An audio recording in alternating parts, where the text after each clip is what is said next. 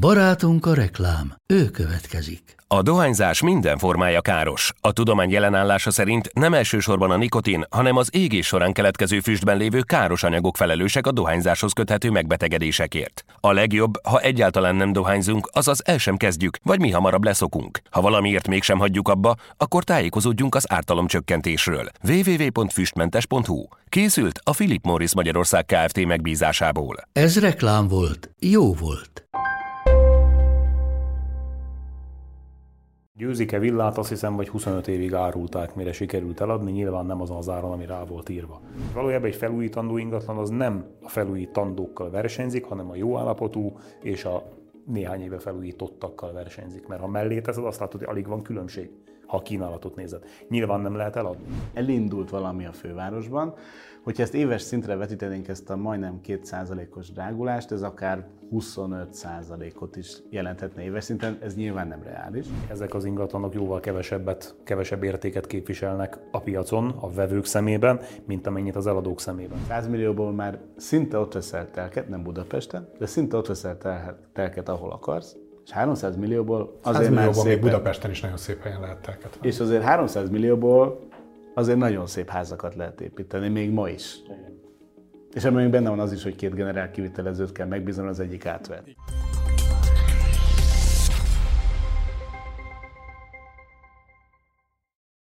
Köszöntöm Önöket! Az Economics állandó ingatlanos műsorát látják az Ingatlanban Otthon februári adását.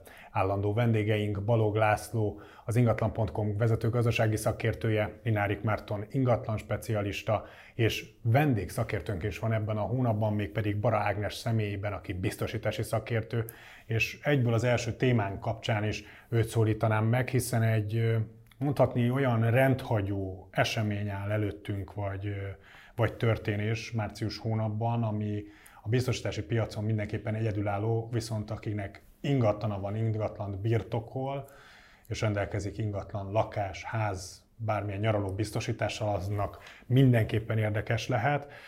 És ha jól tudom, akkor ilyen korábban még nem is volt, talán csak ASF módosításokkor történik hasonló, hogy bárki bármikor szankciók nélkül felmondhatja, módosíthatja és újra kötheti a lakás és ház biztosítását. Igen, ez egy egyedülálló lehetőség. Mindenképpen szükséges lenne megragadni. Tehát március 1 és 31 között lehetőség van arra mindenki számára, hogy felmondják ezeket a meglévő szerződéseket. Ez egyben arra is jó lehetőség, hogy keressenek egy újat, felfrissítsék a meglévő szerződésüket, illetve hogyha előnytelen konstrukcióban vannak jelenleg, akkor ezen változtassanak. Magától értetődő az, hogy a meglévő lakásbiztosítása rossz valakinek? Vagy, le, vagy tehát, tehát mindenképpen fog találni ennél jobbat a piaci verseny miatt, ami most azért elő, erősen látszik, hogy kirajzolódik a biztosítók között, vagy, vagy azért lesz olyan, aki nyilván elégedettként konstatálhatja, hogy rendben ő egy megfelelő konstrukciót használ jelenleg is. Ketté választanám ezt a dolgot. Egyik az, hogy nagyon sok olyan szerződés van sajnos ma Magyarországon, amely nem nyújt megfelelő védelmet. És itt az adóbiztosítottságról beszélek elsősorban. Létrejöttek már több három-öt évvel ezelőtt is olyan szerződések, amelyekhez azóta se nyúlt senki ezek bizonyára már az emelkedő ingatlanárakat figyelembe véve abszolút elavultnak számítanak. Nézzünk egy példát, hogyha történik egy káresemény, mondjuk egy 100 millió forintos ingatlan esetében, korábbi szerződéskötéskor 50 millió forint volt rögzítve ebbe a szerződésben, akkor a biztosító 50%-on fog téríteni. A maximális kifizethető kár térítés 50 millió forint. Bocsánat, nem szeretnék felbeszélni, de az nagyon-nagyon fontos szerintem, hogy azt tisztázzuk, hogy az emberek szerintem alapvetően azzal nincsenek tisztában, hogy mi az, amit egy ingatlan biztosítás, akkor biztosítani kell, és látom, hogy ebben van igaz. Tehát a 100 milliós ingatlannál ugye azon, abban van egy telekérték, és van maga a felhúzott ingatlan és ingóságérték, ugye, ami benne van, de hogy nyilván a tel, nem a telkemet kell biztosítanom, mert az mondjuk, hogy a porig ég, vagy bombázák, az akkor is alatta van, és az tulajdonjogilag ugye a papíron az engem illet. Mi az, amit ilyenkor figyelni kell, és mi az, amit biztosítunk? Természetesen az épületet biztosítjuk, a földet, a telket nem tudjuk biztosítani. Az, hogy hogyan határozzuk meg annak az építménynek, épületnek az értékét, arra javaslom, hogy a jelenlévők segítségét vegyék igénybe a nézők. Nézelődhetnek természetesen különböző oldalakon, online portálokon, ahol ingatlanárakat ingatlanárakkal tudnak találkozni. Természetesen azokban az értékekben benne foglaltatik a telek maga is, tehát valahogy ezt, a, ezt az építmény, felépítmény, telekhányadot valahogy ilyen egészségesen kellene alkalmazni annak érdekében, hogy ne fordulhasson az elő. Egyrészt a túlbiztosítottság sem, mert annak nincsen sok értelme, de a lényeg, hogy az alulbiztosítottság ne következzen be. Mit tapasztaltok, hogy, hogy mennyire hajlandóak az emberek, hogyha nem hitellel vásárolnak mondjuk ingatlant, lakásbiztosítást kötni, házbiztosítást kötni, ez, ez mennyire bevett szokás ma a magyaroknál? Hát bevett szokás kéne, hogy legyen. Ugyanakkor nyilván van olyan kontaktunk, akin keresztül lakásbiztosításokat tudunk intézni, de a számaink, hogy mennyi biztosítást közvetítünk, az nevetségesen alacsony, mert az emberek általában, ugye a jelzáló hitelhez hozzá kapcsolódik egy biztosítás, amihez bár én fogadást kötnék arra, hogy az emberek nagy része, mondjuk egy 90%-a legalább, de lehet, hogy több, aki aláírja a hitelszerződést, az ugyanúgy aláírja mellé a biztosítási papírt, anélkül, hogy egyáltalán fogalma lenne arról, hogy mit írt alá. Még lehet, hogy akkor elolvasod, de amikor kijött a bankból, beteszi a fiókba, és többet a büdös életben elő nem veszi. Tehát azért egy nagy szerencse az, hogy viszonylag kevés lakástűz vagy valami hasonló esemény történik, nyilván teljesen valid az, hogy a mosógép tönkre megy, elereszti a vizet, akkor a laminátpadlónak csókolom. Tehát az emberek kevéssé gondolnak arra, hogy mi lesz, ha ne Isten történik valami, holott egy ingatlan nagyon fontos lenne. Egyébként ebben az az érdekes, hogy a statisztikák szerint azt hiszem 80-90% az ingatlanoknak biztosított, tehát van ennyi lakásbiztosítás, csak ahogy Ági is említette, meg amit te is mondasz, Marci, hogy, hogy ezek nem követik le az ingatlanok értékét, vagy az esetben az ingóságok értékét. Tehát, hogyha beújítottunk egy hiper-szuper 4K-s, 6K-s, 8K-s plazma tévére 5 millió forintért, de ott még mindig 200 ezer forint szerepel az ezelőtti 10 éves biztosításban, és jön valami fuvallat, ami nem csak, hogy kitöri az ablaküveget, de lebillenti a tévét, akkor hát nem lennék annak az embernek a helybe, aki megnézi a biztosítási kötvényt, hogy ebből a több millió forintból 200 ezer forintot fizet a biztosító. És a másik probléma meg az, hogy, hogy ugye az ingatlan újraelőállítási értéke az sokszor más, mint amikor megnézzük, hogy azon a környéken mennyire adják a családi házakat. Mert sokkal drágább újra fölépíteni egy ingatlant, mint mondjuk a szomszédom házát megvenni, hiszen ott azt már nem kell újra kifizetni, miközben a tégla, a beton, az, minden más építőanyag sokkal nagyobb ütemben drágult az elmúlt időszakban. És egyébként, bár ebben Ági az expert, ő tudja majd ezt elmondani, milyen hatása, de szerintem ez olyan lesz, mint ami volt régen a KGFB piacon, a kötelező gépjármű biztosításnál, hogyha ráállnak az emberek erre a március 1 körüli újrakötésre, akkor még nagyobb versenybe tudnak kerülni a biztosítók egymással, és a végén már őket fogjuk sajnálni, hogy lesznek veszteséges biztosítások, mind a mellett, hogy, hogy egy autó az egy dobozos termék, tehát ott mondjuk egy 20 éves Opel Astra biztosítás az nagyjából fix, hogy mit kell, hogy fedezzen, egy ingatlannál pedig kívülbelül teljesen eltérhet egymástól. Ugye 80-90%-ot mondom, hogy nagyjából viszonylag magas a lakások biztosítási aránya, de vajon mekkora lehet azoknak a biztosításoknak az aránya, ami a legyen, és kikeressük a különböző ugye, alkusz oldalakon a legolcsóbbat, és akkor megkötjük, ami a legalján van, és benyomtuk csak, hogy legyen rajta biztosítás. Ez mekkora lehet ez az arány? Mi magunk például arra törekszünk, hogy ne feltétlen a legolcsóbbat ajánljuk, hanem, hanem a tartalmában legmegfelelőbbet, az ügyfélnek a legmegfelelőbb tartalmú szerződést. Fontos az, hogy kiről van szó, milyen kockázatok, milyen épületről van szó. Minden egyéb kiegészítő szolgáltatásnak a megvásárlása az releváns abban a szempontból, hogy ki az, aki ezt igényli, ki az, aki ezt megveszi. Úgyhogy gyakorlatilag ez az a pont, ahonnan elindulunk. Az, hogy a kampány az hogyan fog kinézni, az szintén egy ilyen várakozás.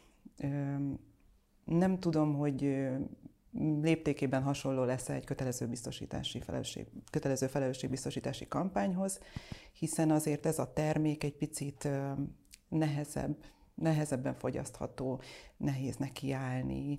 Most ugye elő kell keresni a meglévő szerződést, fel kell mondani, tarifálni kell, tudok-e tarifálni, online tarifáló portálon, el tudom-e ezt végezni, vagy igénybe vegyek biztosítást. az éves díjat, hogy kapja vissza?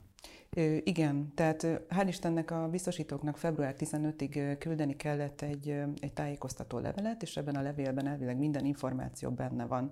Hogy mondhatja fel, milyen tartalmi részei legyenek a felmondásnak, hova küldheti be, és utána mi történik, mert ugye ha megküldöm a felmondást, akkor még van egy szabály arra vonatkozóan, hogy mikor szűnik meg a szerződésem, és ez egy elég hangsúlyos pont, és erre figyelni szükséges hogy a beküldés, illetve a beérkezéstől számított 30. napon szűnik meg a szerződés.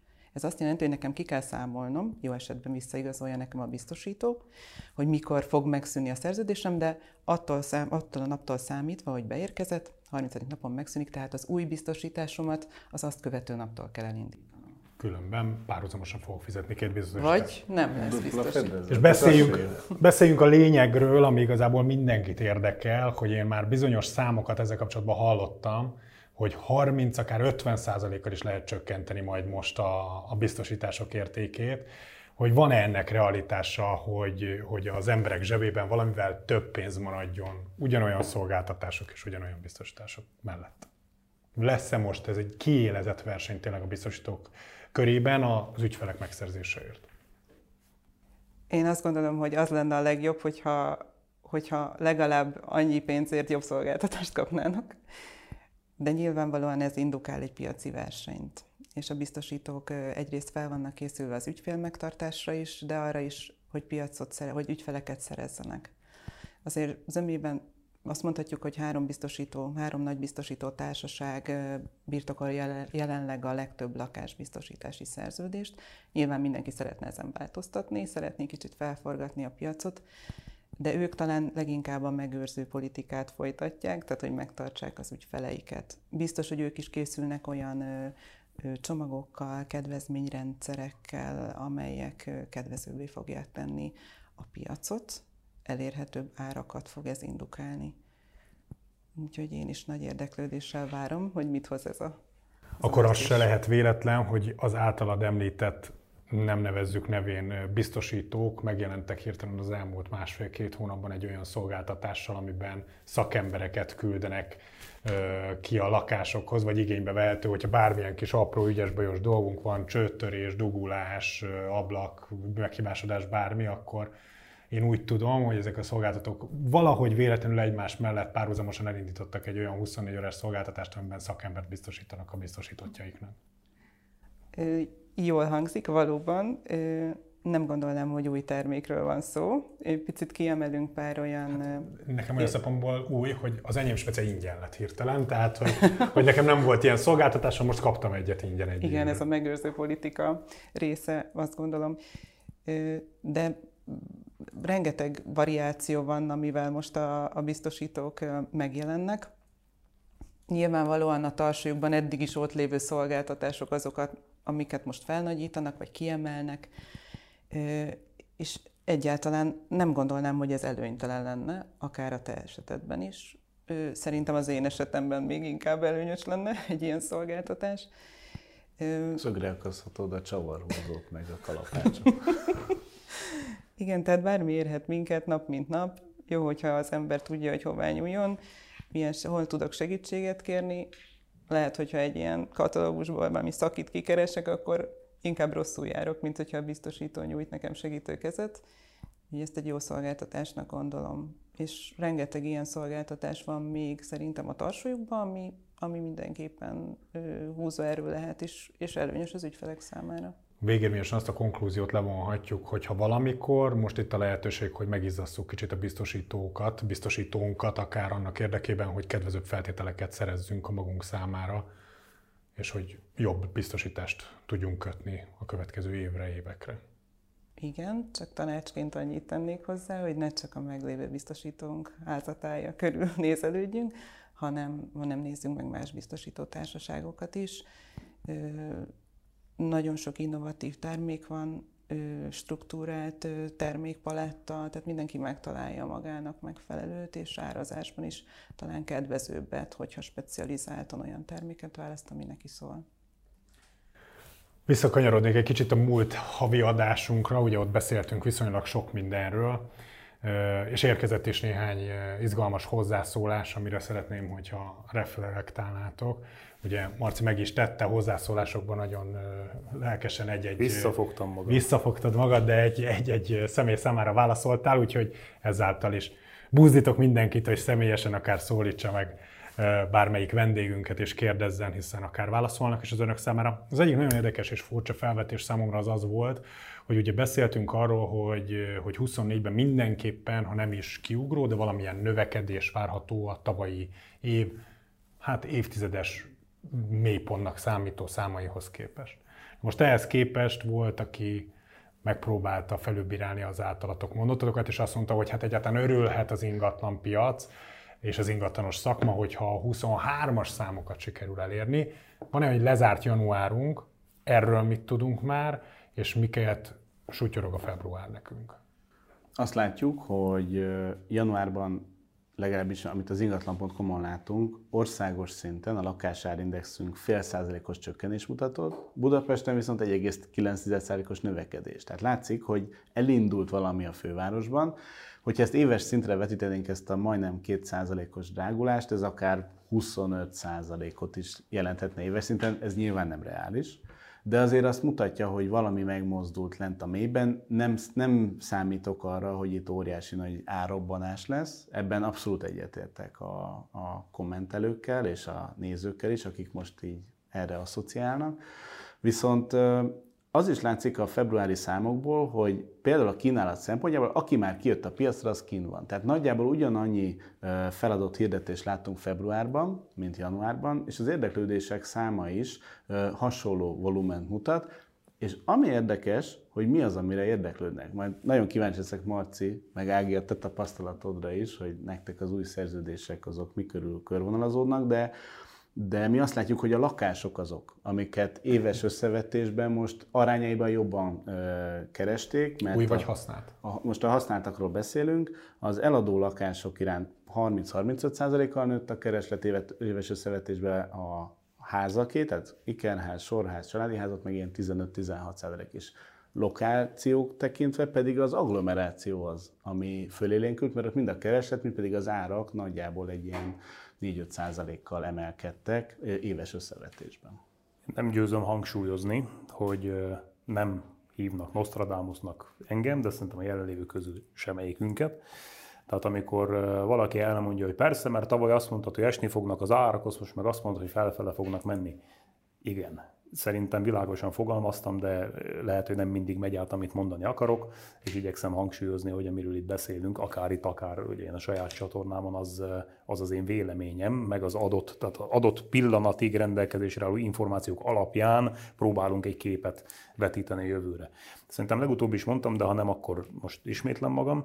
Ugye 2023-as évben az volt a, a, az én várakozásom, hogy stagnálás vagy csökkenés. Mit ad Isten, mindkettőbe jött pedig nem hívnak Nostradamusnak. 2024-re, mivel ugye annyi pozitív dolog jött össze az év végére, tehát tudod, minden, minden negatív hatás így kitisztult, és akkor most már nem beszélünk inflációról, megszoktuk, hogy háború van, kit érdekel, messze van, stb. stb. Csökkennek a kamatok, csökken az állampapírok hozama, tehát nem látom azt, hogy miért ne lenne jobb a 2024-es éve, mint a 2023-as de ugye, hogy az ingatlanpiacnak van egy tehetetlensége, és azért még mindig magasabbak a kamatszintek, még mindig, aki időben lekötötte a pénzét, még mindig magas hozamot kap az államkötvényekben a pénzére. Új pénz már, hát még mindig tulajdonképpen, hogy azt hiszem 7-9 éppen az aktuális, amit, amit, amit le lehet kötni államkötvénybe a pénzt. Még az sem rossz, egy 5%-os átlagos, tehát egy hosszú távú, hosszú távon bérbeadott ingatlannak 5% bruttó hozammal szoktunk számolni. Ez egy ilyen ökölszám, tehát ahhoz képest még a 7-9 is jó, de, de már nem annyira vonzó nyilván, mint a 18, akármennyi százalék. Tehát tavaly az volt a kérdés, hogy stagnálás vagy lefelé, idén az a kérdés, hogy stagnálás vagy felfelé. Esetleg Úgy csökkenés. Esetleg, Esetleg csökkenés. Ez csak a kétkedő nézők kedvéért. igen, igen, igen. Hogy ezt is elő tudjuk húzni, majd hogyha számon kell. Hát ha ne adj Isten az év végén csökkenés lesz, akkor, akkor igen, akkor tegyétek be, hogy esetleg csökkenés is lehet. De komolyra fordítva, én nem látom azt, hogy a 24-es év miért lenne rosszabb, mint a 23-as.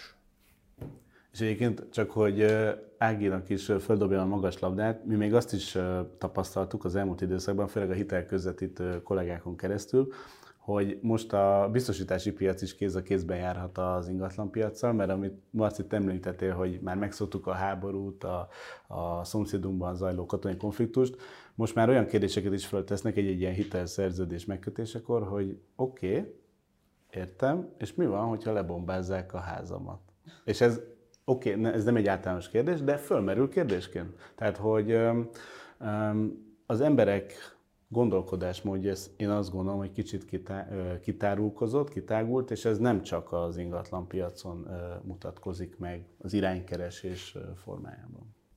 Igen, érdekes egyébként, amit mondasz, mert a, a, ugye a veszélyre fókuszálnak. Ugye a sokat hallott veszélyforrás a háború most mennyire örülök, örülnék akkor, hogyha sokat hallott veszélyforrás mondjuk a tűz, mint káresemény lenne, inkább is arra is ugyanígy fókuszálnának, és elindulna egy gondolatmenet a, a, az emberek fejében, hogy ilyen szempontból is megvizsgáljanak egy lakásbiztosítást, vagy mondjuk ott van a hitelezési procedúra, ahol, ahol egy picit valahogy nyugodtabb környezet kéne, és akkor hangsúlyosabb lehetne ez a, ez a mozzanata, és persze akkor mindenki izgul, és, és a, azon aggódik, hogy a hitelfolyamat az rendben végbe menjen.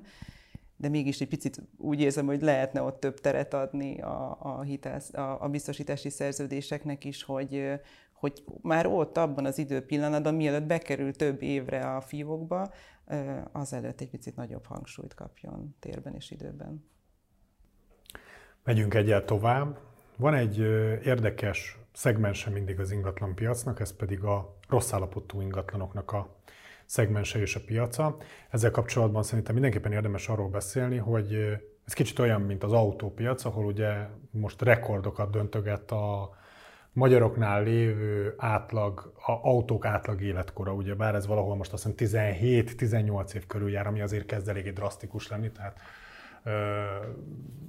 azért az, az, az élettartam szempontjából már nem kevés egy 17-18 éves autó. És milyen szép lenne, hogyha 18 éves korukra az autók is tudnának alkoholt fogyasztani. Hát a sofőrök biztosan tudnak. A sofőrök biztosan tudnak, de ne vezessenek, ezt azért innen is üzenjük nekik és hangsúlyozzuk. Tehát az ingatlanoknál is, de erre majd nyilván elmondjátok ti is a véleményeteket, hogy egyre több rossz, lelakott állapotú ingatlan az, ami, amivel rendelkezik a magyar lakosság, ami egy olyan dolgot is magával van, hogy amikor, amikor fel akarjuk ezt újítani, esetleg úgy akarjuk továbbadni, hogy már felújított állapotba, akkor is egyrészt nehéz, másrészt, hogyha a vásárló gondolkozik abba, hogy nem baj, látom benne a lehetőséget, hogy ezt esetleg megveszem, akkor jó áron, és majd én felújítom, hogy ott is nagyon nehézkes, ugyanis egyes statisztikák szerint akár egy felújítandó ingatlanba való beköltözés akár egy év is lehet, mire az ember odáig jut, hogy lakhatóvá tudja tenni a rossz állapotú ingatlanokat. Sőt, ugye javaslom, a pénznyelő volt a címe a annak a Tom filmnek Cruise. a Tom, uh, Tom nem. Cruise? Nem. nem. Tom Hanks. Tom, Tom. Hanks. Tom, az meg volt, hogy Tom, de Igen. ezt én sem mondtam volna. Másik család. Tehát ez reális abszolút, tehát el lehet csúszni egy felújítással elég rendesen, pláne, hogy az embernek nincsenek meg a megfelelő kapcsolatai, vagy nincs meg a megfelelő tapasztalata. Én, amikor valaki ilyen nagyobb felújításba vágna, én előtte megkérdezem mindig, hogy Érdekel ez téged egyébként? Tehát azért csinálod, mert meg akarod tanulni, hogy ez hogy működik, tehát van ilyen jellegű terved, vagy egyszerűen csak érdekel, tehát van ilyen perverz vonzódásod a sitkupacokhoz, meg, meg úgy az egészhez akkor, akkor csináld nyilván, meg, tehát azt is el tudom fogadni, hogy van egy lokáció, és neked csak az, és ott egy olyan épület van éppen, és akkor azt fel fogod újítani, meg azt is, hogy a saját képedre akarod formálni, de azért, de azért azt lássuk be, hogy ez egy komoly ö, problematika. Most az épületek életkorát, tehát az autó, hogyha 20 éves, akkor az épületek átlag életkora szerintem nem tudok ilyen statisztikát, de ilyen 50-60 évre satszolom legalább. De lehet, hogy Ezek már panelok. A, a panel, tehát igen, tehát gyakorlatilag a legnagyobb tömeget a panelok képezik, de hogyha... Kádárkockák. A kádárkockák is. Most nem tudom, hogy számosságát tekintve melyik a legnagyobb, de én mondjuk arra fogadnék, hogy a panel. Tehát a panelban élők biztos, hogy az a legnagyobb tömeg Magyarország szinten, de majd kiavítasz. Viszont, hogyha az ember elmegy mondjuk egy, tehát én magam ugye Nógrádból származom, elmegyek haza Nógrádba, csak elég végigmenni a falvakon és figyelni, hogy milyen állapotban vannak az épületek. Tehát az, az átlag az a 70-es, 80-as években épült, vagy Kádár kocka, ami ugye 50-es, 60-as, kőporos homlokzat, szigetelés nélkül, palafedés, és látszik rajta, hogy, hogy soha nem volt egy komolyabb felújítás. És most meg lehetne nyitni ugye a rezsicsökkentés téma körét, amit kimondasítok, rezsicsökkentés, anélkül, hogy elmerülnénk benne, ez nyilván megágyazott ennek az egész szituációnak, mert ugye két fűtsünk nyugodtan, hát olcsó. A másik ugye a magyar lakosságnak a, a, a jövedelmi helyzete, hogy itt mindig az a versenyelőny, hogy, hogy a magyarok keressenek keveset, legyenek csóringerek, akkor ugye el tudnak menni melózni a német céghez, meg a kínai céghez, meg a nem tudom milyenhez, és akkor ez nekünk majd milyen, milyen király. De ugye ezek miatt a dolgok miatt van az, hogy az ingatlanok állapota olyan, olyan amilyen, Hát a panelházakra visszakanyarodva tulajdonképpen a, a legmenőbb kategória lett az elmúlt években a panel, például Budapesten és környékén, de... Főleg most, hogy a szavatosságuk papíron elvileg lejár. Uh, Oké, okay, ezt egyszer olvastam erről egy tanulmányt, hogy ez hogy jött ki, hogy 50 év a szavatossága a panelháznak, és azt olvastam, vagy azt hallottam, meg nem mondom, nem tudom megjelölni a, a, a forrás, csak így emlékszem, hogy ez azért lett 50 év, mert ugye egy ingatlannak az életciklusa az 25 év, azt hiszem 25 év alatt amortizálódik talán egy ingatlan, már tehát úgy értve, hogy fizikailag mindenféleképpen, tehát 25 év alatt megérik arra, hogy azt teljes mértékben fel kell újítani, és akkor valaki hasára ütött, akkor a panelnál legyen mondjuk 50 év. Tehát én ezt így tudom, hogy ez ennyi volt. Mert egyébként a vasbetonnak az élettartama az elég hosszúra kinyújtható, ha feltételezem, hogy nem kap vizet, és mondjuk minimális szinten karban van tartva. De ugyanez elmondható a tégláról, de akár a fa épületekről. Tehát mostanában, mostanára vannak olyan, van volt ez a Lada típusú cseh faház, ez ilyen sok helyen volt annak idején a kommunista rendszerben, ezek voltak a nyaralók, ezek a faházak. Most ezek közül sok még a mai napig áll, van amelyiket már téliesítették, beszigetelték, stb. stb. De ha nem kapott vizet, meg nem költözött bele egérpatkány, nem tudom, termesszú, akármicsoda, erre ugye vannak eljárások, amivel ezt meg lehet akadályozni. Tehát ha ez nem történt meg, akkor tulajdonképpen ezek az épületek is állnak a mai napig. Úgyhogy elég sokáig el lehet lenni egy ingatlanba, de említhetném akár a svájci példát. Tehát Svájcban az, az teljesen normális, hogy 1800-as években épült lakóházakban laknak. De azok nem úgy néznek ki, mint a magyar falusi vályokházak, amik össze akarnak dőlni a benne lakókra, hanem itt a mai kor igényei szerint nagyon pöpecül felújítva, karbantartva ott, tehát de, de ha átmentek Ausztriába, látjátok, hogy miről beszélek, tehát nem kell Svájcig elmenni. Szóval a felújítandó ingatlan probléma köréhez Nyilván ezeknek az ingatlanoknak az ára a felújítási költségek emelkedésével csökken vagy csökkennie kéne. Ami miatt ez sok esetben nem jelenik meg, vagy nem jelenik meg olyan élesen, az az, hogy a, tehát a, a lakosság, a, a migráció iránya az nyilvánvaló Magyarországon belül. Budapest, Balaton, nyugati határszél, csókolom. Tehát azok az ingatlanok, amik bár felújítandók, de ezekben a lokációkban vannak, azok el fognak kelni. Nyilván a Nógrádi falu az egy kicsit rosszabb helyzetben van ebből a szempontból. Tehát, De mi az a pont, ameddig érdemes még felújítani egy ingatlant? Ezt akarom mondani, hogy a tapasztalatunk az, hogy mostanában a felújítandó ingatlanok a kínálatban nem a felújítandó lakásokkal konkurálnak, mert az elmúlt években olyan, olyan mértékben fogyott el felújítandó portéka. Tehát ugye ez, ez egy egész jó működő modell volt, hogy megvettél lakást, felújítottad, továbbadtad. E, ennek eredményeképpen olyan mértékben fogyott el a felújítandó ingatlan a piacról, hogy nagyon, nagyon kevés van a kínálatban, és ezeknek az ára, hogyha megnézed, akkor alig különbözik a jó állapotú vagy felújított mondjuk nem a frissen felújított, de mondjuk egy néhány évvel ezelőtt felújítottaktól. És valójában egy felújítandó ingatlan az nem a felújítandókkal versenyzik, hanem a jó állapotú és a néhány éve felújítottakkal versenyzik, mert ha mellé teszed, azt látod, hogy alig van különbség, ha a kínálatot nézed. Nyilván nem lehet eladni ezeket a felújítandó lakásokat, de hát ugye a kínálatban ezt látják a tulajdonosok, ezért oda áraznak. Egyébként szerintem a, ez a rossz állapotú ingatlanok kérdés, ez olyan, mint az alkimisták aranya az ingatlan piacon, hogy ettől várja mindenki, nem azt mondom, hogy mindenki, de sokan ettől várják a csodát, akár befektetőként, ahogy te is mondtad, Marci, hogy na majd én majd kipattintom ezt a pecót, most tök jó áron megvettem, és akkor már a harmadik nap, meg két, második hét után már beadják a kulcsot, és kétszer annyira megbíznak egy külsős alvállalkozót, aki lehet, hogy jól átveri őket, és akkor még másikat is megbíz, de akkor még mindig lehet, hogy jól jön ki. Viszont egyébként a stabil keresletet, a felújítandó ingatlanok iránt van egy réteg, ami biztosít, mégpedig az, aki saját célra vásárolja, és azért, mert nincs több pénze. És azt mondja, hogy oké, okay, ezt most ilyen, de mondjuk a következő 5-10 évben majd szépen lépésre lépésre kicsinosítgatom, de nem tudom megugrani azt a belépő kategóriát, ami mondjuk egy jó állapotú ingatlanhoz szükséges pénz lenne számomra előfeltétel. És ha a számon nyervé lefordítjuk, mindenki onnan indul, amit ti mondtok, hogy az érdeklődések háromnegyede az jó állapotú, felújított, felújított, jó állapotú és újszerű ingatlanokra érkezik a használt lakáspiacon, viszont a, a, a felújítandóknak a száma ennél sokkal nagyobb.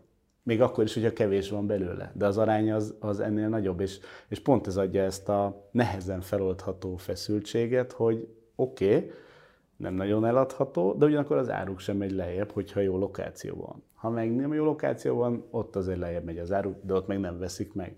És egyébként, hogyha már ez nem tudom, hogy erről lesz -e szó, de azért érdemes megjegyezni, hogyha már ilyen piaci plegykákról beszélünk, hogy a 2024-ben várható felújítási támogatást azt rebesgetik, hogy pont ezek iránt a kádárkockákra lehet majd leginkább felhasználni, mert hogy ezek így, mint hogy a két szék között a padalástak volna.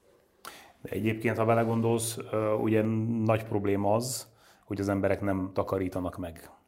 És a másik oldal meg az, hogy mivel rengeteg pénz van a rendszerben, ezért sokan, nem tudom, elutazgatják, ahelyett, hogy mondjuk gondoskodnának arról, hogy legyen majd későbbre. És ha valaki belevág egy ilyen felújítandó projektbe, akkor mindjárt meg lesz a helye annak, hogy hova kell hordani a fölös pénz, meg nagyjából mindent, és ha, ha még azt is mellé tesszük, hogy mivel a pénz úgy működik, ahogy hogy tulajdonképpen egy értéktelen valami, csak ugye elfogadjuk, mint egy elszámolási egység, ezért a, az ingatlanoknak, a részvényeknek, az aranynak, tehát bármilyen dolognak, ami, ami valós értéke rendelkezik, annak az értéke pénzben kifejezve folyamatosan növekedni fog. Tehát ha valaki belevág egy ilyen felújítandó ingatlanba, és megfelelően hosszú távon gondolkodik, igazából nem fog vele rosszul járni. Még hát, így sem. Igen, egyébként arra például tök kíváncsi vagyok, Ági, hogy én amikor kötöttem lakásbiztosítást, akkor esetleg megkérdezték ezeken a díj kalkulátorokon, hogy az építés éve, de azért így ennél szofisztikáltabb módon nem tudom, hogy a biztosítók figyelembe veszik el, hogy egy ingatlan, egy felújított ingatlanra kötök-e biztosítás, vagy adott esetben nem. Azért még a falazatot, ha már így beszéltünk a káterkockán. Igen, elég széles volt a skála, amiről a Marci beszélt, a bályoktól a téglának. Igen, igen, tehát felsorolta gyakorlatilag az összeset.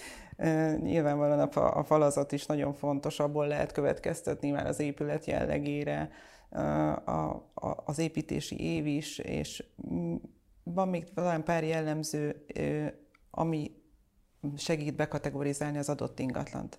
De nagyon fontos az, hogy a az ingatlan állapota nem egy elhanyagolható szempont, két okból sem. Az egyik az az, hogy egy elhanyagolt, lepukkant állapotú épület esetében sokkal több káreseménnyel nézhetünk szembe, én azt gondolom. Ez az egyik. Nyilvánvalóan, hogy az ilyen típusú ingatlanokban lakóknak már van biztosításuk, mert egyszer már jártak úgy, hogy nem, nem volt, és nem, nem volt mi fizessen. És biztosítás eseményként épül szépül a... Igen, gyakorlatilag abból építi fel. Ha ez kimaradt, akkor még ezt hozzá tudjuk olyan, és a többi. Nem, nem feltétlenül így gondolom, de hát aki már egyszer megütötte a bokáját, az biztos, hogy, hogy gondoskodik arról, hogy legyen biztosítási védelme. Ez az egyik. A másik, meg amit említettetek, a, a különböző értéknevelő beruházások jönnek, a lakásfelújítási csok, stb. egyéb ilyen kedvező támogatási formák, amik mind azt indukálják, hogy a, hogy az ingatlan piacon is majd mozgolódás van, növekednek alapvetően ugye az, az ingatlan értékek. Javulnak és, az állapotok. Igen, ami ez, ez egy jó, a tulajdonos számára is jó, de az értékek növekedés, ez megint csak abba az irányba mutat, hogy hozzá kell nyúlni ezekhez a szerződésekhez, aminek ugye ez a márciusi kampány az apropója. Én azt mondanám a nézőknek, hogy aki, aki ilyen értéknevelő beruházásba kezd, akár önerőből, akár valamilyen ö, hitelt vagy segítséget igénybe véve, az mindenképpen, mindenképpen keresse meg azt a kötvényt, és akkor akkor nyúljon hozzá ez a biztosítás. Ez jó lenne, ha beépülne igazából, tehát ha lenne egy olyan, mint a gépjármű felelősségbiztosításnál minden március egyen van a forduló év, ez tök jó lenne egyébként. De ez most ezt nagyjából rendezni fogja, hogyha jól sejtem. Tehát, hogy az emberek nagy része, az emberek nagy része most ezzel a lehetőséggel él, hozzányúl és valamit módosít, akkor ez nagyjából egybe fog esni egy ilyen évfordulóval. Ha a jogszabályt nézzük, akkor gyakorlatilag most ez évről évre így lesz, itt lesz Na, ez a lehetőség. Ezt, ezt mondjuk én figyelem, figyelmen kívül hagytam ezt a részletet, de ez tök jó, hogyha így lesz. Hoztam még egy kedvenc témát erre a hónapra nektek, mármint nekem nagy kedvencem, de hát a szerkesztői jogon ezt megtartom magamnak, hogy ebbe az irányba elvigyem a beszélgetést. Ez pedig azoknak az ingatlanoknak az árazása érdekel a véleményetek, amik van egy olyan generáció, akik, akik úgymond a jóléti generáció, az első rendszerváltás utáni jóléti generáció voltak, és építettek ingatlanokat akár a 90-es évek végén, 2000-es évek eleje. Ezek az ingatlanok ugye azért mostanra már 25-30 év környékére érnek. Olyan technológiákat alkalmaztak, amikor, amik akkoriban nagyon újak voltak, bevettek voltak, ugyanakkor viszont hát azért a technológiai fejlődés az eléggé elhagyta ezeket az ingatlanokat.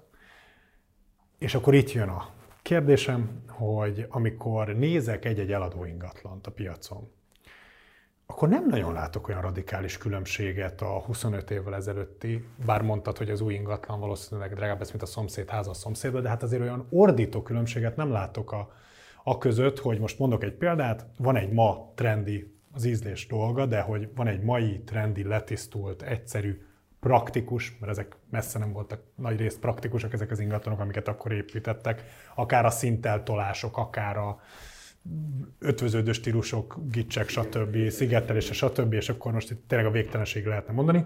Elmen a kertító. A Ellenben az izé a, a nagyon szép kerti tavak, japán kertek, amik vegyültek a székelykapukkal, stb. A Tehát, hogy volt azok az erkélyek az utca felé, és soha büdös életben senki nem életben használta. nem ült ki rá egyikre sem, de ilyet még a mai napig látom. Így Tehát, hogy ezt az új építés ingatlanoknál is látom rendszeresen. A lényeg a lényeg, hogy, hogy hol van az ingatlan piacon ezeknek a, az ingatlanoknak az értéke. Mert amikor azt hallom, hogy döbb, mondjuk tégla volt, rendes tégla volt, stb. ezek, amiket Marci rendszeresen mond példákat ilyen eladói szempontból, én ezt mind értem, csak, csak egyszerűen az, hogy az egy a mai technológiának, mai ízlésnek megfeleljen, az egy akkora felújításba kéne kezdeni, vagy akkora investálást kellene tenni mondjuk egy, egy indokolatlan 200 négyzetméteres ingatlanba, amit nem éri meg? Hát a válasz az megint csak sokrétű, tehát benne van az az igazság, amit a Laci mondott, hogy sokan inkább megvesznek egy olyat, ami helyi közzel oké, okay, mondjuk nem az én stílusom, meg nem az a csempe, meg energetékelek se, de mondjuk áll a lábán, és igazából még egy tíz évig még ezt mi el fogjuk így használni, ahogy van, aztán majd szépen lassan majd csak lesz vele valami, tehát sokan ebbe így belemennek.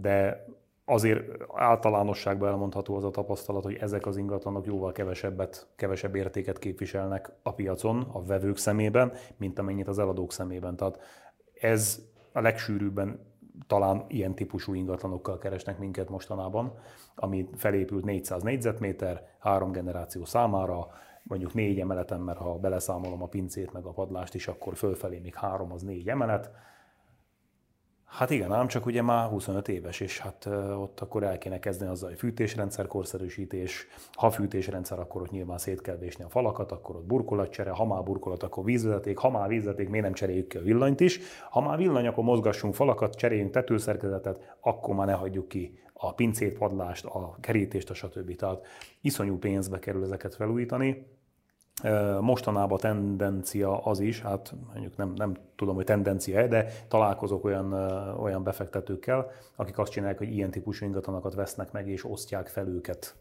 külön lakrészekre. Mert ebbe viszont van poén, mondjuk Főleg, rendszerint... hogyha a közelben van valami autógyár, akkumulátor. Abszolút, abszolút. Tehát a, igen, tehát azok a... Van ilyen mostanában Magyarországon?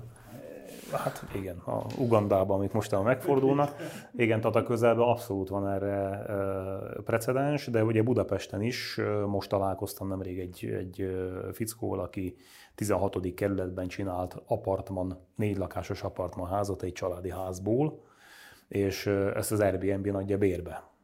És ezt úgy tudja megcsinálni, hogy ugye a hév vonalához viszonylag közel van, és aki ide jön mondjuk akármelyik nagyvárosból, mondjuk mit tudom én, Varsóból, annak az egyáltalán nem extra, hogyha be kell menni a városba, akkor most felülsz a City Trainre és bemész a városba. Úgyhogy meg lehet találni ezeknek az ingatlannak a más típusú hasznosítását. Lakhatásra, mivel a Nagyon három- nagy levegőt vettél már. igen, Nagyon igen. csomag. Tehát lakhatásra kevéssé, jelen formájukban kevéssé tartom őket alkalmasnak, mert ugye általános állapot az, hogy benne lakik egy öreg, vagy jó esetben kettő, egy 400 négyzetméterben, ami mondjuk Budafok, hegyoldal, zseniális panoráma, olyan, amit még nem láttál életedbe, csak amikor elkezded nézni, hogy oké, okay, oké, okay, csak ezt akkor most neki kéne kezdeni felújítani átócettig, és itt elbukik a sztori. A legutóbbi alkalommal szerintem elmondtam, a, nem emlékszem már, szerintem mit mondtam el, hogy volt egy családi ház a Péterhegyen, amivel két éven keresztül küzdöttem, 240-ről 170 millió forintra kellett az értéke, tehát kellett az ára csökkenteni. Úgyhogy volt Valakinek. 190-es ajánlatot. Úgyhogy volt 190 ajánlatunk, igen. Végül cég központnak vette meg valaki, tehát igazából itt is megváltozik a funkció, mert nem, nem lakás cél lesz annak a funkciója. Bár nézték, akik megvették volna lakásnak, viszont a felújítási költségen elbukott a sztori. Igen, csak azért ilyenből rengeteg van Magyarországon. Igen, és itt az a, a dilemma, hogy például maradva akár a Péterhegy ingatlan, vagy az általad fölvázolt példánál, ezeknek mondjuk az eladó fejében lévő ára ilyen 3-400 millió forint, hogyha 4-500 négyzetméteres lakásokról, vagy Hát házakról na de ez az, de szerintem nincsen 3-400 millió forint egy Azért. Azért. ingatlannak az értéke, és itt van az, amikor a négyzetméter szerintem a töredéke, tehát hogy tehát értéktelenné válik a, a 80 vagy 100 négyzetméteres pince. Tehát, hogy Hát és azért, mert ugye mondjuk ha 400 milliós költségvetésből indulunk ki, 100 millióból már szinte ott veszel telket, nem Budapesten, de szinte ott veszel tel- telket, ahol akarsz, és 300 millióból 100 azért már millióban még szépen, Budapesten is nagyon szép helyen lehet telket venni. és azért 300 millióból azért nagyon szép házakat lehet építeni, még ma is. És ebben még benne van az is, hogy két generál kivitelezőt kell megbízni, az egyik átvenni. Igen. A 300 szóval- millióban még ez is belefér. Szóval még ez is belefér. És akkor ez a kettő versenyez egymással úgy, hogy a 400 millió után neked még legalább egy csomót rá kell költened. És szerintem én abszolút egyetértek Marci minden gondolatával, még az, azzal egészíteném ki, hogy azok, akik mondjuk a rendszerváltozás idején tényleg így ki, kiszöktek, ilyen russzói, vissza a természetbe ö, gondolata, a, akár Budapest, vagy bármelyik nagyvárosban az agglomerációba, ők 19-re lapot húztak. Mert ugyanaz az ingatlan, amit te mondasz, hogy akkor a 90-es években legkorszerűbb technológia, de most már igazából nem sokat ér, ez kb. ugyanaz, mint hogyha teljesen fel kéne újítani, de hogyha ez mondjuk a törökbálinti tükörhegyen van, vagy dabas külső, óriási különbség. És azért mondom, hogy 19-re lapot húztak, mert akkor még ez nem volt ennyire egyértelmű, és hogyha sokan követték az Exodus példáját, jó emberek jó helyre, az az ingatlan értékét fölnyomta, és az ingatlan értékének szerintem a 70-80%-át alapvetően a lokáció határozza meg. Szóval lehet akármilyen vályogház, meg nem jó állapotú ingatlan, hogyha ez jó helyen van, akkor még mindig, hogy többet fog érni, még annál is, mint amit a vevők első látásra fizetnek. De kijelenthető mondjuk az, hogy, hogy a tükörhegyen a lokációjának köszönhetően, vagy megfelelő panorámával az ingatlannak az értéke egy olyan valaki számára, akinek nyilván,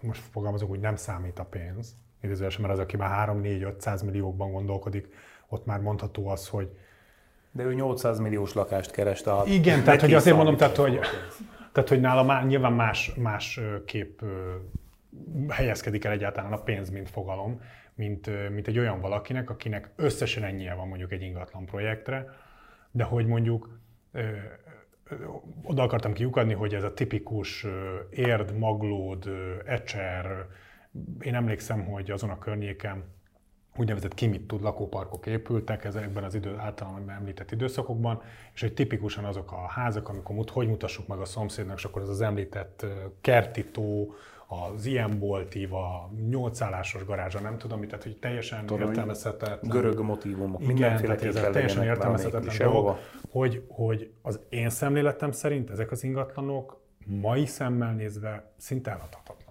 A győzike villát azt hiszem, vagy 25 évig árulták, mire sikerült eladni, nyilván nem azon az áron, ami rá volt írva. Ugye itt, ahogy, mondta, tehát, ahogy mondtátok, hogy a, a, a hely határozza meg az értéket, de az eladhatóságot meg a tulajdonos személye és az ő gondolatai határozzák meg. Mert most is van olyan a portékánk között, ami Szentendre, zseniális helyen, óriás támfalak, bazaltkőből, ez is érdekes, tehát amit, amit itt leírtatok, vagy leírtunk és azért nem lesz eladva, mert a tulajdonos foggal körömmel ragaszkodik. És ezzel meg nem nagyon lehet mit csinálni, mert hát ezt még elmondom, lehet, hogy belefér, mert fel kivágjátok. Múltkor felhív egy nő, azt mondja, hogy van neki egy, tehát hogy kinézett ő egy ingatlant, ami korábban az övé volt, de eladta, és azt vissza szeretné vásárolni. Hát mondom, oké, de hol jövök én a képbe? Hát, hogy az ingatlan nem eladó, és akkor, hogy ott de mondom, mondom mégis, mégis mi a terv? Ez nem lehet embereket rávenni arra, hogy, hogy mégis ad már az ingatlan, tessék oda menni és tenni egy visszautasítatlan ajánlatot, ahogy azt Don Corleone mondja. Tehát itt arra várnak ezek, a, ezek az emberek, akiknek a szívük csücske, meg a saját kezükkel építették, vagy a legtöbb esetben ez van, hogy itt már valaki jön és tesz egy visszautasítatlan ajánlatot, mert meglátja benne ugyanazt. A probléma az, hogy eltelt az idő, és nem fogja. Tehát aki nem látja be, hogy ezek fölött a konstrukció fölött eltelt az idő, és nincs valami iszonyat zseniális lokáció, ami nyilván a, a egy tudom én, a Rózsadon Bimbo úton, ha van egy ilyen, akkor azt nagy valószínűség el lehet adni, de, de egy, egy török bálint tükörhegy az nem fog menni. Mert abba az időszakban rengeteg hasonló épül, de azóta is, amit én említettem, a Szentendre volt. Tehát Szentendrére rengeteg olyan ember ment, meg, meg megy aki, akinek van pénze, sok pénze. És nem csak a 80-as években épültek ott házak, hanem 85-ben is, 90-ben is, 95-ben is, 2000-ben is, 2010-ben is. És megint csak az a, az a szituáció áll elő, hogy, hogy igazából a mi 80-as konstrukciónk az versenyzik azzal, ami 2000-ben épült. És azért az mégse ugyanaz. A 2000-est azt el lehet majd adni annyiért, de a 80-ast azt nem lehet eladni annyiért.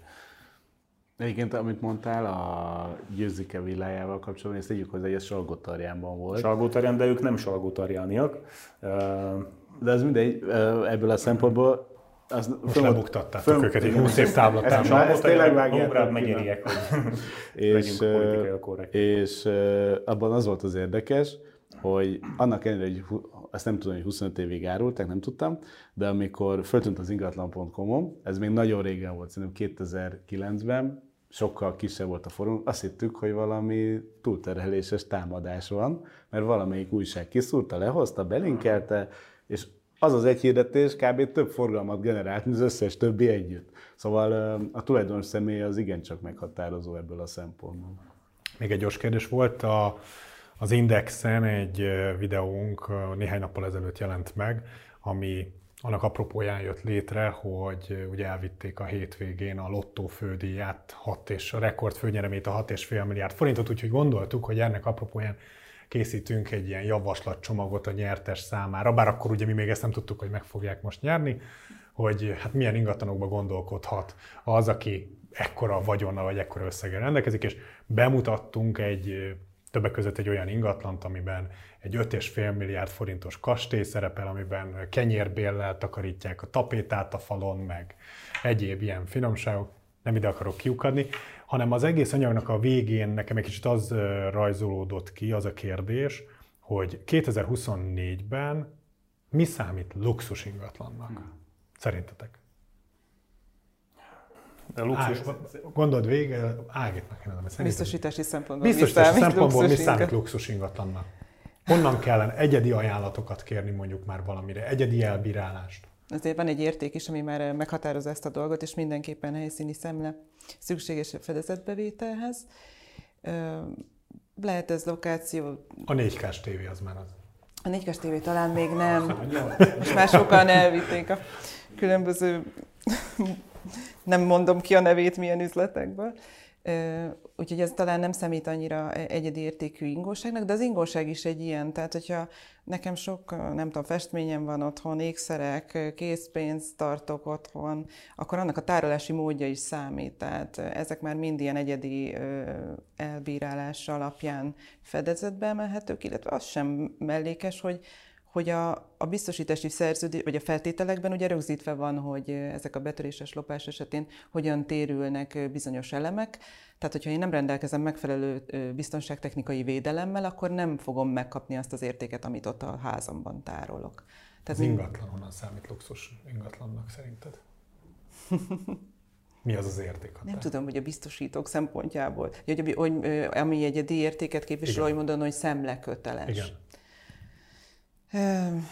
Hát én azt gondolom, hogy egy olyan száz, elfordult, hogy már 150 millió forint fölött elérkezünk ide, de ez egy összetett kérdés is. Nem csak az ingatlan értéke, hanem, hanem az ingóságok, valahogy ezek így összeadódnak, és akkor ez, ez határozza meg azt a luxus színvonalat, ami, ami már a biztosító egyedi elbírálás alá fog esni. Ági most megegyezott a 149 milliós ingatlan piacnak. Igen, bár hozzáteszem, hogy az én privát véleményem az, hogy 150 millió az ma már nem luxus ingatlan. Az ma már nem luxus. Nagyon messze nem.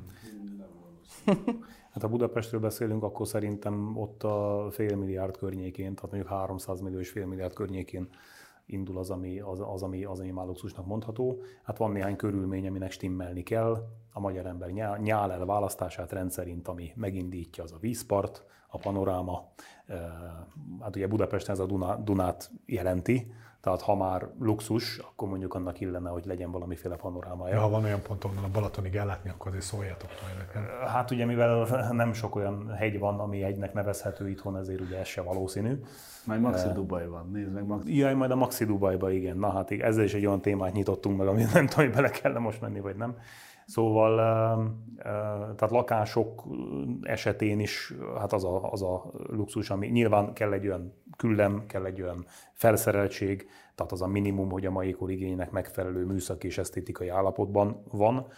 A nagy terasz, nagy terasz vagy tetőterasz, a, ugye lakás esetén a garázs, a portaszolgálat, a, a fitnessterem, illetve ami Magyarországon nem volt divat, de mostanában már látok egy-két próbálkozást. Például van a, azt hiszem, hogy a, nem akarok hülyeséget mondani, de, de talán a Práter és a Luisa sarkon épült egy új ház, aminek van egy, emele, egy, egy tető medencéje, Hát majd arra leszek nagyon kíváncsi. A Budapest hány... rezidenciák alatt van ugye, lent ott a Soroksári az, Oké, okay, az, az igen, azt tudom, de most ugye ott a nyolcba, itt, itt a tetőn van egy medence, legalábbis az ígéret szerint. Nagyon kíváncsi vagyok, hogy mennyi ideig fog ez üzemelni, mert itt ugye rendszerint az szokott történni, hogy a közös költségben kell finanszírozni ennek a medencének a fenntartását, és akkor ez így ideig, óráig működik, majd egyszer csak fogják és bezárják az egészet a francba. Szintén tipikus Magyarországon az, hogy megépítenek egy most otthon voltam a, a szüleimnél, és akkor Vizslás nevű faluba csináltak egy nagyon csilligüli játszóteret. És akkor a, a öcsém gyerekeivel fáradtunk oda, és egy pár éve lett kész, nagyon pöpec, meg nagyon tuti, de már látszik, hogy a karbantartás az marhára hiányzik.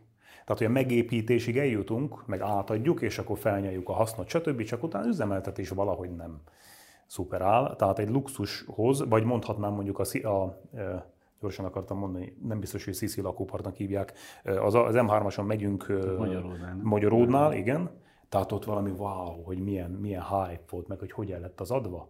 És akkor most, ha oda mész, akkor látod, hogy hát az eleje az úgy néz ki, mint mondjuk Kairó külváros, ahogy bemész, és akkor ott valóban vannak nagyon pöpec kis házikók, amik már elkészültek meg, stb., de, de valahogy nem úgy sikerült az sem, hogy... Ott a speciál pont tudom, hogy ott az üzemeltetéssel ott vannak Na, hát gondok, igen, igen, igen, erről beszélt, tehát egy luxushoz hozzá tartozna a profi üzemeltetés, megint gyors felszorolás, panoráma, nagy terasz, nyilván garázsok, medence. Én azt gondolnám egyébként, hogy a személyzet is, ezt abból mondom, hogy ha elmész Dubájba, és ott veszel egy ilyen, hát a szállodákban ilyen apartma lakásokat lehet venni, elég borsos áron, tehát ilyen, mit tudom, én veszel 100 négyzetmétert mondjuk 400 millió forintért, ami végül is Budapesten is lehet ennyiért venni, mert már itt is vannak olyan ingatlanok, csak ott kapsz egy zsant, ezért az árért, tehát kapsz egy fickót, aki ugrik, amikor te odérsz, igen gazdám. Tehát így a luxusnak is vannak azért olyan volumenjei. Olyan volumenjei. De a, a non plus ultra, ezt még gyorsan elmondom, a csimboraszója az egésznek az az, amikor a világszigeteken volt a, a, a, a valami villát néztünk, meg 10 milliárd forintos kikiáltási ár. Most valamivel kedvezőbb, mert ugye egy kicsit erősödött a forint. Tehát lehet, hogy már 9 is meg lehet venni, és az összes kárpit Bentley, hát ugyanúgy fog kinézni a rákajálom a pacal pörköltött, mint az akármilyen, de jó legyen Bentley. De amit teljesen kiégtem, az az, hogy december 10-én odakint 30, 32 fok, a víz 28 fok, és a, a villámnak az alaksorában van sauna.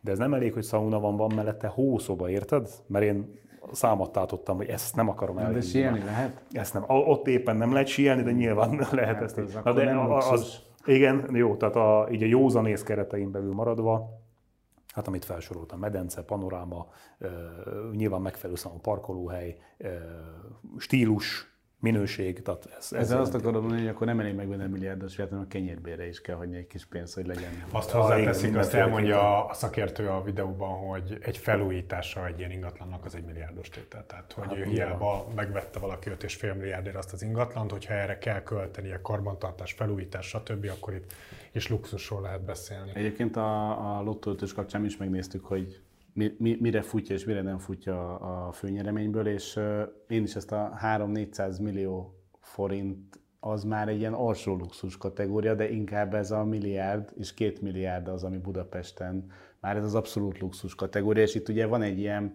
hát statisztikai alapon működő dolog, hogy a luxusból nincsen sok, tehát az, az amiből van mondjuk 10-20-30-40 ingatlan összvisz, mert ugye onnantól kezdve már definíció szerint, hogyha már szomszédnak is lehet luxus, akkor az enyém, az már biztos nem az.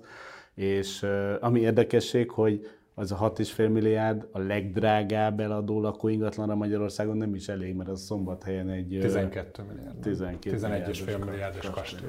Én hozzátenném, hogy nem javasolnám, tehát aki megnyerte innen a is nagyon, bocsánat, de innen is nagyon sajnálom a lotto 5-ös nyertesét, hogy nem tudja igen. megvásárolni ezt az ingatlant. Én nem javasolnám, hogy megvegyen egy ilyen típusú ingatlant, mert láttam olyan történeteket is, nem egyet, hogy benne az ötödik kerületben, Dunaparton egy régi bérház, egy nagyon szép bérház legfelső emeletéről van szó, ahol megvettek a tulajdonosok egy lakást, azért, hogy onnan áttörjék a földémet és a padlástérbe tudjanak terjeszkedni, a padlástérből meg még felfelé, tehát gyakorlatilag egy belső háromszintes 400 négyzetméteres valamit oda megcsináltak, Nincs befejezve, nincs használatbevételi engedély. A, úgy néz ki a fürdőszoba, hogy, hogy egy akkora jacuzzi van bent, amit helikopterrel hoztak oda és emeltek be, amikor az építkezés zajlott, de nem látod, mert lombbal van tele az egész. 72 darab nyílászáró van az ingatlanba, nem tudom hány terasz, de nincs befejezve, mert belerokkantak. Tehát nem javaslom azt a Lotto 5 nyertesnek, hogy úgy csinálja, mint az egyszeri fiszkó, aki megnyeri a lottót, és akkor megy haza. Asszony öltöz, ötösen van a lottón. Úristen, mit vegyek fel? Mindegy, csak takarodj. Szóval azt nem javasolnám. Egyébként, hát, amit luxusnak, amit luxusnak konstatáltatok most, az gyakorlatilag minden egyes eleme egy óriási nagy kockázat volt Abszolút. a biztosítók Abszolút. számára. Félbehagyott jacuzzi a tetőn, az uszoda, a, a tető részen, tehát ezek mind-mind olyan kockázatok, ami, ami már önmagában luxus. Tehát elfelejtik, már bocsánat, még egy mondat ide, aztán befejeztem. Tehát elfelejtik azt az emberek, hogy annak idején a luxus hogy működött a háború előtt. Tehát itt az uraságok, itt személyzetet tartottak. Nem csak takarító volt, meg, meg házvezetőnő, hanem még szoptatós dajka is. És, és ez nem volt egyébként akkora nagy luxus? Akkor ja, abszolút nem, abszolút nem, de egyébként Dubajban szintén ezt látod, bemész a Dubai Mallba, és akkor jön a, a madam, és akkor két szerecsen megy mellette, az egyik fogja a gyereket, a másik meg fogja a bevásárlókosarat, tehát igazából a személyzet az abszolút hozzátartozik a luxushoz szerintem. Köszönöm, hogy itt voltatok ebbe a hónapban is. Ágnesnek köszönjük, hogy csatlakozott hozzánk. Köszönöm. Önöknek pedig köszönjük a megtisztelő figyelmet. Hogyha lemaradtak volna, vagy esetleg a legutóbbi adásunk és az abban elhangzottak is érdekelnék önöket, akkor iratkozzanak fel a csatornánkra, szóljanak hozzá az elhangzottakhoz és lájkolják a videót, illetve keressék meg az Economics YouTube csatornáján. Jövő hónapban ismét érdekességekkel rendelkezünk, ugyanis Marci elutazik külföldre, egy kicsit kiképzi magát a tájföldi ingatlanok és az ingatlan piac kapcsán, úgyhogy erről és korábbi külföldi ingatlanpiaci tanulságaival és, és információiról is fogom majd kérdezni itt a jövő hónapban. Akkor is tartsanak majd velünk mindenképpen. Addig is a viszontlátásra, illetve a viszont hallásra.